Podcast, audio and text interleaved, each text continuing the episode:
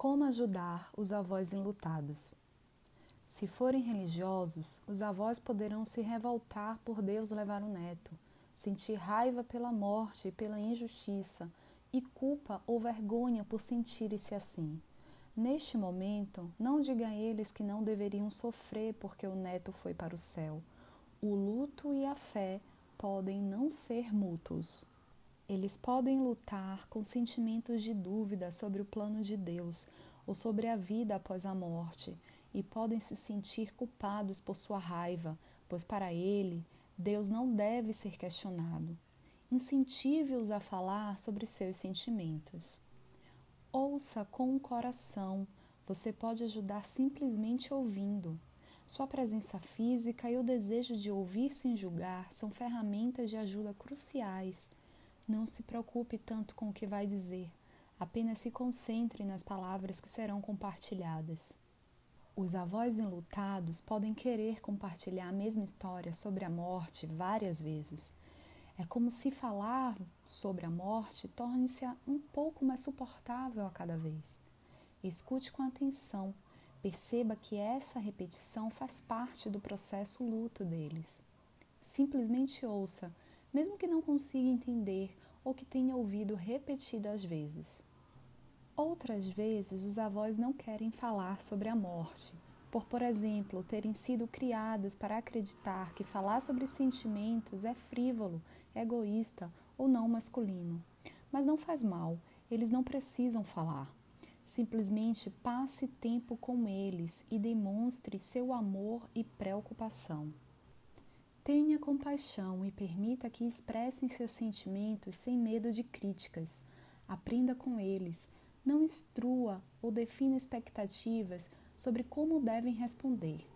Nunca diga, eu sei exatamente como você se sente. Você não sabe. Pense no seu papel de ajudante como alguém que anda com, não atrás ou na frente do avô enlutado. Permita que o avô experimente toda a mágoa, tristeza e dor que está sentindo no momento. Entre em seus sentimentos, mas nunca tente tirá-los de lá. Reconheça que as lágrimas são uma expressão natural e apropriada da dor associada à morte.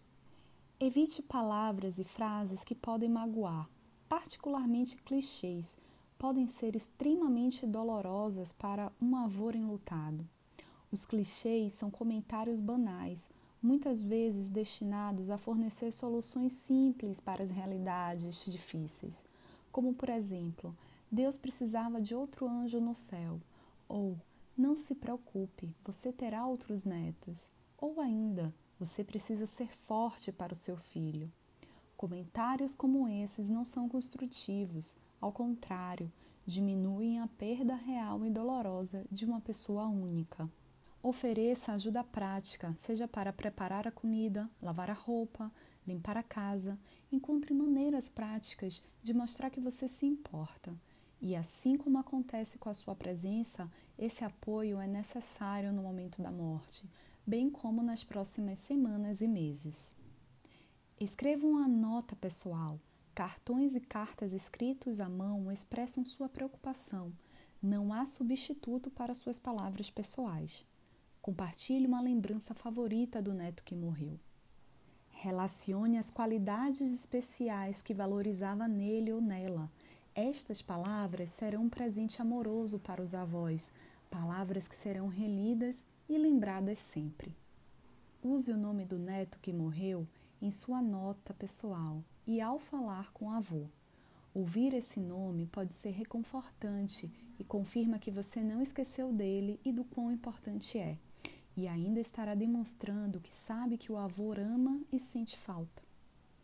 Esteja ciente de feriados e outros dias significativos, pois os avós podem passar por momentos difíceis em ocasiões especiais, como o aniversário de nascimento ou a data da morte. Esses eventos enfatizam a ausência do neto. Respeite essa dor como uma extensão natural do processo de luto. Sempre procure estar ciente de quando seria um momento apropriado para visitar os avós. Se não tiver certeza, mande uma mensagem ou simplesmente faça um rápido telefonema. Seu apoio contínuo será apreciado. incentive-os a expressar também sua fé, se isso ajudar a aliviar o sofrimento.